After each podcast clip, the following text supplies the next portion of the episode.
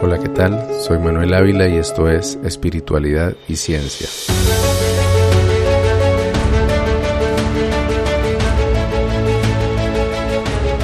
Les contaba en el episodio anterior que una de las cosas que me atrajo al chamanismo y al esoterismo fue la posibilidad de obtener protecciones mágicas frente a los peligros de la vida. Pues otra motivación que tuve fue la fascinación por lo desconocido. Desde niño me gustaron siempre las historias de ciencia ficción, particularmente las que tenían que ver con dimensiones ocultas o con poderes sobrenaturales. Tal vez intuía que esas historias tenían que provenir de algo real, que seguramente debía haber fenómenos más allá de lo que la ciencia podía comprender. Y cuando tuve mi primera experiencia con el yagé, supe que tenía razón. Había experimentado en carne propia algo totalmente sobrenatural, Así que, cómo no, me decidí a develar todos esos misterios y ver hasta dónde podía llegar realmente el poder de la magia. Si has seguido la historia de mi camino espiritual en este podcast, ya te habrás dado cuenta que aunque viví muchos episodios que podrían considerarse mágicos, todos sucedieron dentro del campo de los fenómenos de la mente. También podría ser que las cosas que experimenté y que viven la mayoría de quienes usan usamos psicoactivos son manifestación de otras dimensiones, contactos con seres espirituales o incluso con inteligencias extraterrestres. Pero lo cierto es que cualquiera que sea el origen solo puede apreciarse con la mente y no parece tener efecto sobre el mundo material externo, a no ser que sea a través de las acciones físicas que nosotros ejecutamos en él. No puedo negar que eso significó una leve frustración, porque yo imaginé que sentándome con sabedores de la selva, los muiscas, los mamos de la Sierra Nevada, iba a lograr tener esas experiencias que ellos describen como viajar a otras dimensiones con plena conciencia o tal vez lograr sanaciones milagrosas o cosas así. Pero por otra parte, como he contado hasta ahora, además de todo lo que me falta por narrar, sí que tuve muchas experiencias místicas aunque como dije, ninguna que se saliera de lo que pudiera asociarse con fenómenos de la mente. Lo que pasó entonces fue que dejé de buscar experiencias sobrenaturales y me empecé a interesar más por los fenómenos de la naturaleza que la mayoría de la gente no conoce y que pueden ser tanto o incluso mucho más interesantes y sorprendentes que los supuestos poderes paranormales que el esoterismo, pero sobre todo el ocultismo, prometen. Hoy quiero hablar de algunos de estos fenómenos que son reales y que han sido comprobados por la ciencia, y los voy a poner en paralelo con ejemplos de fenómenos paranormales que entusiasman mucho a los aprendices de magia, pero que desafortunadamente, o más bien afortunadamente, son puras invenciones humanas. El primer fenómeno que descubrí y que por un buen tiempo me llevó a leer artículos y ver una buena cantidad de videos de divulgación científica fue el del famoso experimento de física cuántica de la doble rendija. Este es un experimento real de física cuántica que conocí curiosamente a través de una teoría metafísica. Tal vez recuerdes el libro de El Secreto, del que se habló mucho por allá en 2008, en el que la autora Rhonda Byrne describe algo que ella llama la ley universal de la atracción. La teoría detrás de esta ley es muy sencilla. Afirma que los seres humanos tenemos la capacidad de atraer a nosotros todo aquello que vibra con el estado mental con el que nos encontremos. En otras palabras, que si tenemos pensamientos positivos, vamos a traer cosas positivas y que si tenemos pensamientos negativos, atraeremos cosas negativas. Esto es algo que la metafísica en general y en particular un libro de 1952 llamado El poder del pensamiento positivo ya habían abordado. Pero la novedad pues del secreto era que insinuaba que la ley de la atracción más que un concepto psicológico era una ley natural, equiparable incluso a la gravedad o a la termodinámica. Entonces creo que fue ese mismo año o un año más tarde Aprovechando el éxito del secreto, se popularizó un documental que se llamaba What, the Bleep Do We Know, que traducido al español sería como ¿Qué rayos sabemos? Este documental iba todavía más allá que el secreto y planteaba que muchos conceptos de espiritualidad y metafísica ya habían sido avalados por experimentos científicos, sobre todo en el campo de la física cuántica. Uno de esos experimentos que mostraba el documental era precisamente el experimento de la doble rendija, del que quiero hablar, que ha sido muy utilizado últimamente por practicantes de la nueva era para demostrar, entre comillas, que la conciencia tiene poder sobre la materia. Yo al principio pensé que el documental tenía la razón, y la verdad es que es más bien complicado entender por qué no es así, pero voy a tratar de, de explicarlo. De pronto recordarás de clase de física en el colegio que la luz se comporta como partícula y como onda. Sabemos que está formada por partículas que se llaman fotones, pero que la forma en que se propagan en el espacio funciona como una onda, en la que la frecuencia es la que genera los colores en la luz visible o las diferencias entre infrarrojo o ultravioleta, por ejemplo. El asunto es que eso mismo aplica para cualquier otra práctica, perdón, para cualquier otra partícula cuántica, como los electrones, protones o neutrones. Cuántico se refiere a todo lo que tenga ese comportamiento doble de onda y partícula. El experimento de la doble rendija consiste en lanzar un haz de electrones, similar al que se emite dentro de un televisor de esos antiguos, que eran de rayos catódicos, y estrellarlo contra una lámina que previamente se le hacen dos rendijas, como, como pequeñas incisiones delgadas.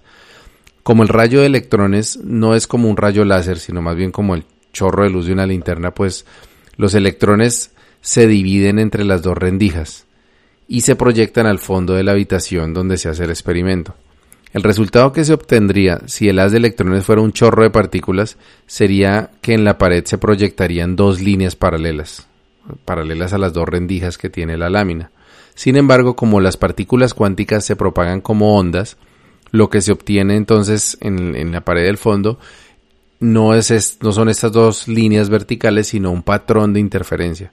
Es decir, una serie de barras de distinto grosor, que son paralelas entre sí, pero son varias, Em, que son similares a las que se obtendrían si en vez de estar disparando electrones por el aire lanzáramos una piedra en un estanque con las dos rendijas bajo el agua. Entonces se propaga la onda, como imagínate la onda de, que se produce cuando botamos una piedra en el estanque. Esas ondas pasarían por la rendija y, y lo que sale de la rendija serían dos ondas que se están propagando pero que se empiezan a cancelar entre ellas, como que se hacen interferencia entre, entre ellas mismas. Entonces las ondas, cuando llegan al final, a la pared del fondo, entonces llegan unas, unas ondas se cortan entre sí y otras se, se refuerzan entre sí. Y esto es lo que genera el, el patrón de interferencias. Yo sé que esto es difícil de visualizar, así que en la página del podcast incluí una imagen de este experimento. También dejé la dirección de un video de YouTube en el que explican cómo hacer este experimento en casa con un microscopio y un láser. No es tan fácil de hacer, pero vale la pena verlo. Este experimento no es nuevo, sino que fue inventado, el de la doble rendija me refiero. Fue inventado en 1801 por el científico británico Thomas Young, que pretendía probar que efectivamente la luz se propaga como una onda. El problema es que muchos años más tarde, cuando tuvimos la tecnología para manipular y detectar partículas cuánticas individualmente, se repitió este experimento que pues había sido exitoso, mostraba el patrón de interferencia, pero entonces ya con la tecnología más moderna se repitió el experimento para ver a los electrones pasando por las rendijas, o sea, querían ver cómo, cómo el electrón se, se, se propaga de esa forma siendo una partícula. Lo que los científicos se preguntaban era cómo hacer que los cómo, era que los electrones se cancelaban mutuamente para formar ese patrón de, de, interferencia. Entonces repitieron el experimento, pero disparando electrón por electrón y con un sistema, unos detectores que detectaban cuando el electrón pasaba por una rendija o por la otra. Entonces pusieron a andar el sistema y, oh sorpresa, el cañón de electrones y los detectores de electrones funcionaron perfectamente pero el patrón de interferencia desapareció y en cambio en la pantalla del fondo aparecieron las dos franjas de electrones, tal como se esperaría si los electrones fueran partículas, no ondas. Me imagino que los científicos que hicieron este experimento por primera vez revisaron toda la configuración 10 veces y, y no encontraron ningún problema. Luego, solo por ver qué pasaba, además que quitaron los sensores de las rendijas, pero todo lo demás lo dejaron igual. O sea, quitaron los sensores y, dejaron la, pues el mismo cañón de electrones y las rendijas. Repitieron el experimento y voilà, apareció de nuevo el patrón de interferencias. Es decir, si dejaban los detectores, aparecían dos barras nada más. O sea, no había patrón de interferencias. Si quitaban los detectores, los que servían para detectar si el electrón pasó por un lado o por el otro, entonces eh, aparecía el patrón de interferencias. Este experimento ha sido repetido cientos de veces por científicos de todo el mundo y el resultado siempre es igual. Si se pone algún tipo de detector o sensor, incluso cámaras han instalado con microscopios electrónicos para ver realmente, visualmente, el electrón, pero cuando lo hacen el patrón de interferencia desaparece. Entonces, cada electrón decide si va por una o por la otra, pero nunca se aniquilan ni se cancelan, excepto si se quitan los sensores y se disparan los mismos, los mismos electrones, incluso disparándolos uno por uno. Eso es como si los electrones supieran que los están mirando o no. Si los están mirando, se comportan como partículas, si no, se comportan como ondas. Esta fue la razón por la cual los metafísicos y espirituales de la nueva era en todo el mundo salieron a celebrar que se había comprobado que la conciencia determina el comportamiento de la materia. Eso es lo que el documental de qué rayos sabemos utilizaba para demostrar que si pensamos cosas positivas podemos cambiar la realidad para que se cumplan. Desafortunadamente, como siempre digo, afortunadamente, porque si no, quién sabe cómo habríamos usado ya semejante poder de ser así. La verdad es que es, es bien, bien difícil entender por qué el experimento de la doble rendija no prueba que la conciencia de los observadores modifique en algo la forma en que los fotones o los electrones se comportan. Es, es, es difícil, pero, pero bueno, yo logré entenderlo después de leer bastante y tratar de, de, de entender eso, así que voy a tratar de explicarlo. Por una parte, es lo que lo, lo, lo, lo, cierto es que si se dejan los sensores funcionando y los científicos se salen de la sala, cuando vuelven encuentran las dos barras paralelas. Es decir, son los sensores los que cambian el resultado, no en sí si hay una persona o no observando el experimento. Los pseudocientíficos dicen entonces que el electrón sabe que van a venir a mirar después el resultado, entonces que decide si se conforma, si se comporta de una forma o la otra. Pero entonces ahí ya nos vamos dando cuenta que lo importante para las personas que afirman esto no es entender la realidad, sino acomodarla a sus creencias. Existen varias teorías de lo que sucede cuando se ponen los sensores o cuando se quitan. Y de nuevo, esto es muy complicado de entender para los que no estudiamos física. En cualquier caso, al fenómeno que sucede cuando hay sensores presentes se le conoce como colapso de la función de onda. Es decir, cuando hay sensores presentes y, aparecen las dos barritas, es decir, como si fueran partículas, a eso se le conoce como el colapso de función de onda. Este fenómeno solo afecta a los objetos cuánticos y se da porque estas partículas, a diferencia de los objetos que podemos ver en el mundo normal, digamos de escala normal, no tienen una posición fija en el espacio. O sea, los electrones o los fotones existen en una, en una región limitada, pero existen al mismo tiempo. O sea, un fotón no está ni aquí ni allá, está en las dos partes o en, o en una región, es como si fuera un campo. En mecánica cuántica, sin embargo, no es que la partícula esté despedazada, no es que esté como, como distribuida por una región y que se reparte en muchos sitios, sino que existen todos los lugares y en ninguno a la vez. Esto es, yo sé que es muy complicado de entender, pero eso es lo fascinante de la física cuántica justamente. Lo que varía en, cuando, cuando se tiene esta, digamos, este, este comportamiento de onda, que la partícula está como esparcida, realmente lo que se tiene es una nube de probabilidad. Eso es lo que se le llama. Entonces, es como, es como que en esos, en esos lugares del espacio existe una probabilidad diferente, mayor o menor, de que la partícula esté ahí. Pero está simultáneamente en todos esos sitios de acuerdo con este nivel de probabilidad. Matemáticamente se puede demostrar que esa probabilidad se cancela en algunos puntos, igual que pasa con las ondas cuando se superponen, las ondas sonoras, por ejemplo. Según la interpretación de Copenhague de la mecánica cuántica, lo que pasa cuando se añaden sensores al experimento de la doble eh, rendija es que la función de onda probabilística del electrón colapsa en un punto del espacio, es decir, deja de ser probabilidad y se convierte como en realidad. Y entonces ahí es donde se dice que colapsa en un punto específico del espacio.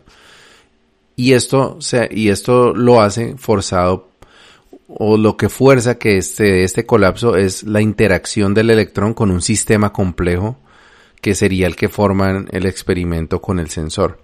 Algo así como que los objetos cuánticos no se manifiestan en la realidad del espacio-tiempo hasta que tienen que hacerlo obligatoriamente para poderle dar sentido a la realidad que los rodea. Sería más o menos el, la interpretación. Y aquí ya nos damos cuenta de que el resultado del experimento de todas formas tiene algo metafísico, aunque no necesariamente relacionado con la conciencia humana. Ahora, según los metafísicos, eh, es que ellos dicen que podemos controlar el colapso de función de onda en todo el mundo físico, es decir, que esta propiedad del colapso es algo que nosotros con la conciencia podemos lograr en cualquier cosa física, ya que nosotros funcionamos como sensores en, el experimento y que todo está compuesto de partículas cuánticas. El problema de esa afirmación es que si bien es cierto que todos y todo está construido con partículas cuánticas, cuando trillones de partículas cuánticas se unen, la probabilidad de sus funciones de onda se combina. Y son tantas, tantas, tantas partículas con, esas probabilidades mezcladas que, que, las, que las probabilidades empiezan a tender a sus valores absolutos a pura fuerza bruta. Es decir, es como, como cuando lanzas un dado. Mientras el dado va en el aire, aún no tiene un valor absoluto. Puede ser 1, 2, 3, 4, 5, 6. Y hay un un sexto de probabilidad de que caiga en uno, un sexto de probabilidad de que caiga en dos, y así sucesivamente. O sea, mientras está en el aire es como cuando la función de onda no ha colapsado, o sea, todavía puede ser cualquier cosa. Pero cuando cae, entonces la interacción del dado con el, con la mesa, entonces colapsa, en este caso la función del dado, digámoslo así, y se convierte en el número que, que es o que debía ser. Sin embargo, si lanzas un trillón de dados al tiempo, son tantos, tantos dados que si contaras cuántos cayeron en cada una de las seis caras, con seguridad vas a tener, vas a encontrar que el 16,67% cayeron en uno, el 16,67% en dos, el 16,67 en tres y así con todas las caras hasta el 6, que eso sumaría 100. Esto está demostrado por la matemática probabilística pero también se han hecho experimentos que lo han probado. Incluso tú puedes hacer un experimento. Lanza el dado, lanza un dado 10 veces y anota cuántas veces cayó en 1, cuántas veces cayó en 2, cuántas en 3 y así hasta 6. Vas a ver que de pronto caiga 3 veces en 3, 4 veces cayó en 2, una vez en 1, una vez en 5 y una vez en 6, por ejemplo. En todo caso vas a ver que es posible que no caiga en ningún valor de los 6 o que caiga muchas veces en otro valor. Sin embargo, si repites este experimento con 100 lanzamientos y anotas cuántas veces cayó en cada número, vas a ver cómo, cómo esta vez se va acercando más al ideal de igual número de veces. Es decir, a, la, equidad, digamos, de cada cara. Aún en este caso, si lanzas 100 veces, todavía es probable que encuentres que un número se repitió más, digamos incluso sustancialmente más que el resto. Pero como te puedes imaginar, si ya haces un trillón de veces el experimento, vas a lograr una equidad perfecta. O sea, va a caer, digamos, exactamente el mismo porcentaje de veces en uno en el otro. A pesar de que cuando cuentes haya diferencias de miles de veces más en uno, miles de veces más en el otro, pero al ser tan pequeña esa diferencia comparado con un trillón de lanzamientos, pues igual no va a modificar el porcentaje para nada. Pues por esta misma razón, las probabilidades cuánticas de cada electrón de, de, cada átomo de nuestro cuerpo y del resto de la materia física se combinan de tal suerte que nunca vamos a experimentar un colapso de función de onda por más sensores que nos pongan. O sea, se están cancelando las probabilidades de todos nuestros electrones, de todos nuestros átomos. Por esta misma razón, los objetos a nuestra escala tampoco experimentan otros fenómenos extraños que sí experimentan las partículas subatómicas, como por ejemplo el efecto de túnel, en el que se ha observado que partículas desaparecen a un lado de una barrera física y aparecen inmediatamente al otro lado sin haber pasado por la mitad. Esto es un fenómeno comprobado en la mecánica cuántica que sin embargo no sucede a la escala de los objetos del mundo físico. Eh, otro fenómeno también es el del entrelazamiento cuántico y es el y, y, en este este es el fenómeno en el cual el estado cuántico de una partícula se enlaza con el de otra partícula del mismo sistema y así las partículas se separen a años luz de distancia siempre van a colapsar simultáneamente. es decir, es como si, la, si las dos partículas viajan en el espacio por miles de años luz y de pronto una de las dos colapsa, entonces la otra, como si supiera que la primera colapsó a, miles de años luz de distancia, colapsa también. Esto también se ha comprobado. Pero es evidente que las cosas, que esas cosas no pasan en el mundo físico a escalas grandes, a escalas de objetos normales para nosotros. Pero esto no ha detenido a muchos pseudocientíficos para decir que los seres humanos podemos usar el poder de la mente para atravesar las paredes, por ejemplo, utilizando el efecto túnel de nuestros átomos, o que podemos crear conexiones espirituales con otras personas para quedar entrelazados cuánticamente y poder sentir lo que el otro siente sin importar la distancia. O sea, obviamente estos fenómenos no tienen nada que ver ni, ni son posibles a la escala del tamaño de un ser humano. Como conté antes, al principio me alcancé a ilusionar con las posibilidades de la física cuántica dentro de la espiritualidad, y tengo que reconocer que en algún momento fui de los, de los pseudocientíficos que proclamó que el experimento de la doble rendija demostraba que podemos modificar la realidad con nuestra mente. De todas formas, cuando estudié lo suficiente y seguí ahondando en el tema, llegó un momento en el que a pesar de mi desilusión, tuve que aceptar que no había ninguna relación entre el positivismo, la visualización mental y la mecánica cuántica. También se me hace que los divulgadores científicos han fallado en explicar de una manera sencilla las consecuencias de este experimento de la doble rendija, de tal forma que no se puedan aprovechar de lo extraño que es el mundo cuántico para confundir y en muchos casos estafar a las personas que quieren creer en el equilibrio entre la espiritualidad y la ciencia, pero que no tienen tiempo o la motivación para investigar por su cuenta un tema tan complicado. Ahora vemos por todos lados curanderos que supuestamente utilizan medicina cuántica, terapias cuánticas o sanación cuántica, o los videntes que llevan décadas diciéndonos que estamos a punto de dar un salto cuántico, o mediums que dicen que utilizan la mecánica cuántica para comunicarse con los muertos. Todo eso es lo que algunos llaman el cuentico cuántico. Decía que sentí una leve frustración cuando me di cuenta que a pesar de mis ganas de que fuera cierto el experimento de la doble rendija, pues bueno, que fuera cierto que probara que la conciencia maneja la materia, pues tuve que aceptar que, que, no, que no es para nada una prueba de, de, de tal situación. Sin embargo, esto no quiere decir que la conciencia sea algo trivial o que no tenga relevancia desde el punto de vista de la física. Actualmente hay muchos científicos probando teorías sobre la naturaleza de la conciencia. Y de hecho, esta es una parte importante de la ciencia detrás de la inteligencia artificial, por ejemplo. Michio Kaku, el famoso divulgador científico japonés americano, dice que la conciencia no es un fenómeno exclusivamente humano, sino que existen muchos niveles y que entre esos niveles un sensor de movimiento, por ejemplo, cumpliría con las características necesarias para reconocerle un nivel mínimo de conciencia.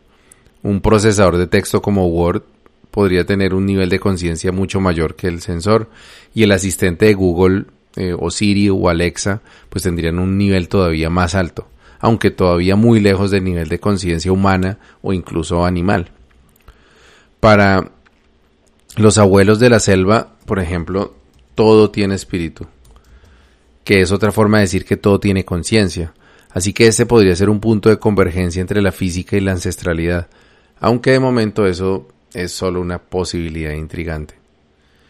Y es que todavía quedan muchos fenómenos para los cuales la ciencia no ha encontrado una explicación definitiva.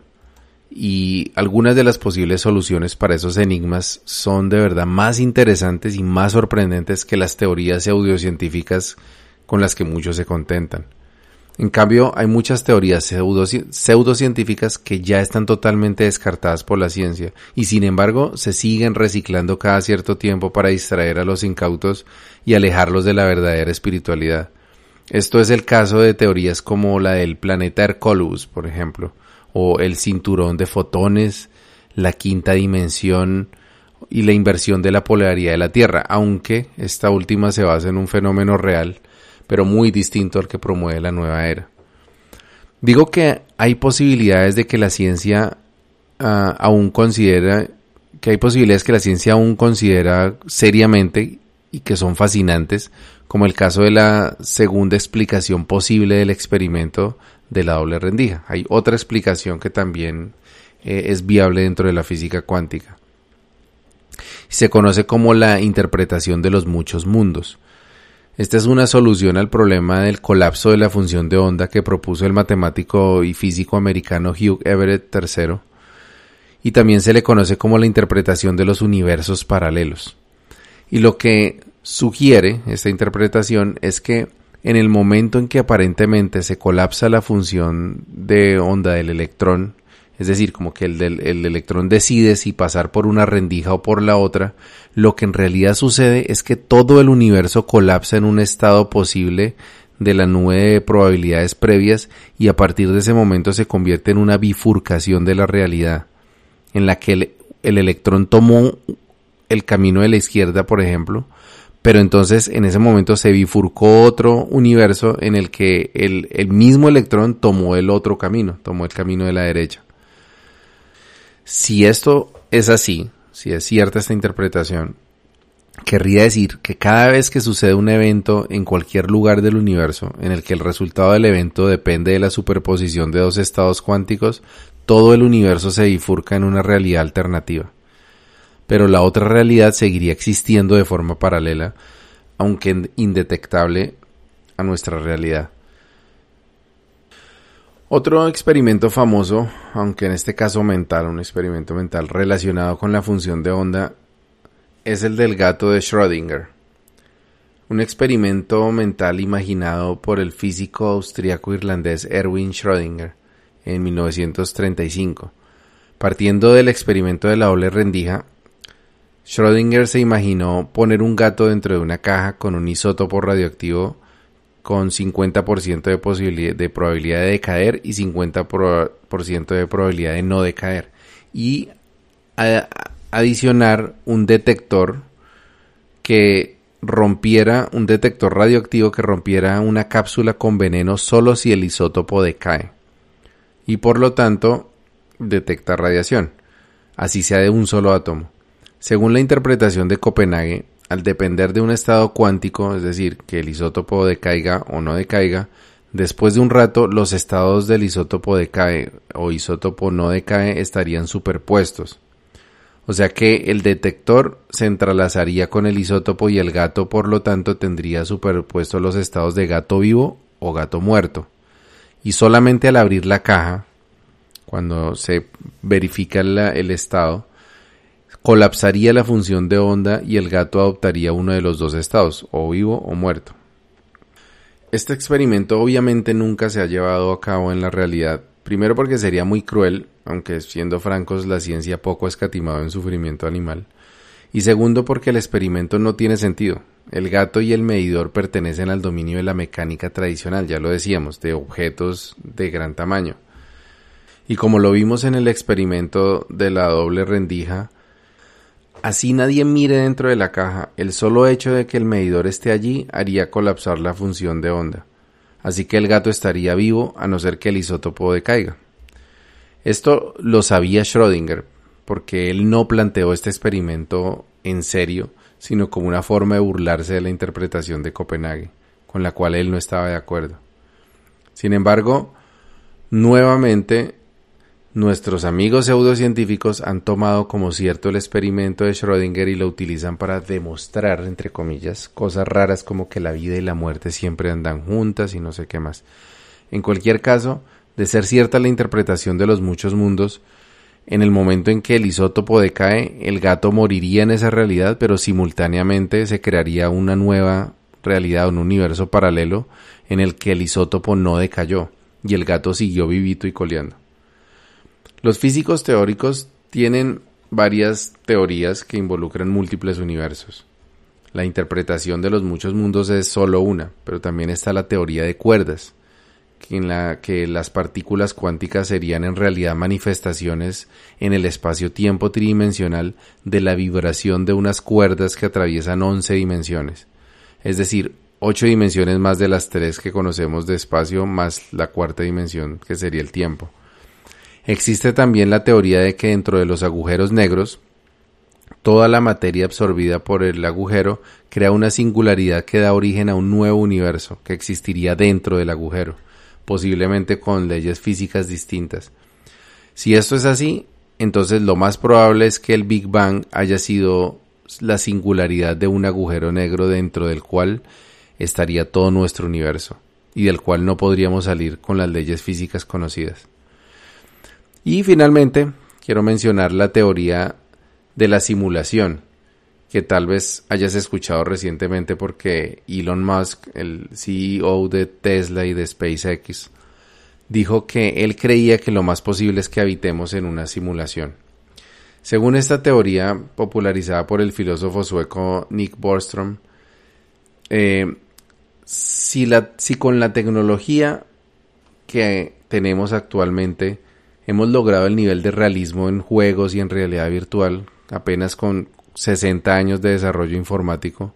Entonces, una hipotética civilización hiperavanzada con miles o tal vez cientos de miles de años de desarrollo tecnológico probablemente sería capaz de simular una copia exacta de la realidad física y también simular seres conscientes que habiten dentro de esa simulación.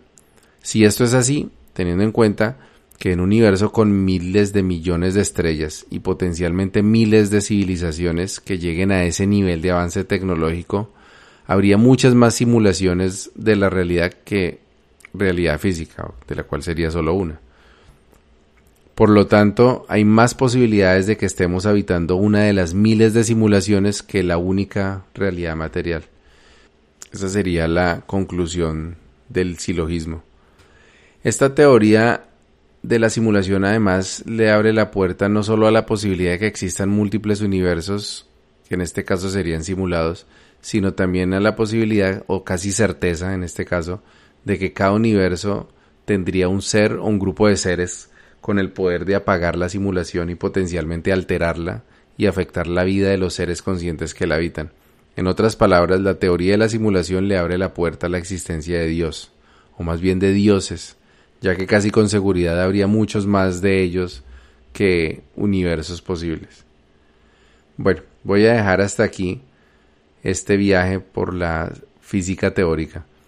Si sentiste confusión con algunos de los conceptos que compartí hoy, espero que hayas por lo menos entendido en un nivel general de qué se tratan las teorías de las que hablamos. Mi objetivo con todas estas historias ha sido demostrarte dos cosas. La primera, que la ciencia puede ser más interesante que la pseudociencia. Si comparas las teorías de las que hablé aquí con las teorías de la nueva era que tal vez has escuchado, creo que coincidirás conmigo que esas teorías no son tan complejas ni tan desconcertantes, sino que más bien, más bien tienden a ser demasiado simples, demasiado genéricas. Y esto me lleva al segundo objetivo que espero haber cumplido y es que te des cuenta que la ciencia es compleja yo soy ingeniero y llevo estudiando informalmente estos temas desde hace por lo menos siete años y te aseguro que estoy muy, muy lejos del nivel de comprensión que cualquier estudiante de física o astrofísica recién, recién graduado tiene. Todos estos conceptos que he mencionado son considerados posibles por la física, no porque los hayan inventado físicos famosos o con un diploma, sino porque cada una de estas teorías está soportada por una matemática avanzada y compleja, que respeta todas las leyes de la física que se conocen, hasta hace asunciones razonables dentro del rango de lo posible y que han sido verificadas por otros científicos que no, que no hacen ni el menor esfuerzo en creer a ciegas, sino que todo lo contrario, hacen todo lo posible por tratar de destruir la teoría. Y solamente cuando se rinden y aceptan que la teoría es sólida, que su matemática es incontrovertible y que las asunciones que se tomaron no son no han sido desacreditadas, entonces solo entonces se considera que es una teoría científica viable. Durante mis años con los muiscas, más de una vez me senté con tabaco en mano a hablar sobre estos temas con abuelos y otros caminantes, y muchas veces empezamos a elucubrar sobre la naturaleza de la realidad, el universo y la conciencia. En algún momento coincidíamos en que algo tenía lógica y a partir de ahí empezamos a hablar de esa nueva teoría como si fuera una verdad ancestral revelada. Decíamos que esa información nos había llegado de arriba y seguramente muchos de quienes nos escuchaban creían que así era. Pero bueno, hoy devuelvo esa palabra para que cuando escuches sobre esas epifanías místicas sepas de dónde proviene. Esos son eh, esas ideas que pueden surgir en la mente de cualquier persona y hagas tus propias conclusiones. Mi recomendación como siempre es que honremos y respetemos el campo del saber de la ciencia, que es todo el cosmos que nos rodea, y que nos dediquemos a la exploración espiritual de todo ese cosmos interno que tenemos entre la piel. Aquí es donde existen los mundos internos, aquí en dentro de nosotros es que existen el cielo y el infierno, el plano astral, y esa es la forma en que se equilibran la espiritualidad y la ciencia. Buen camino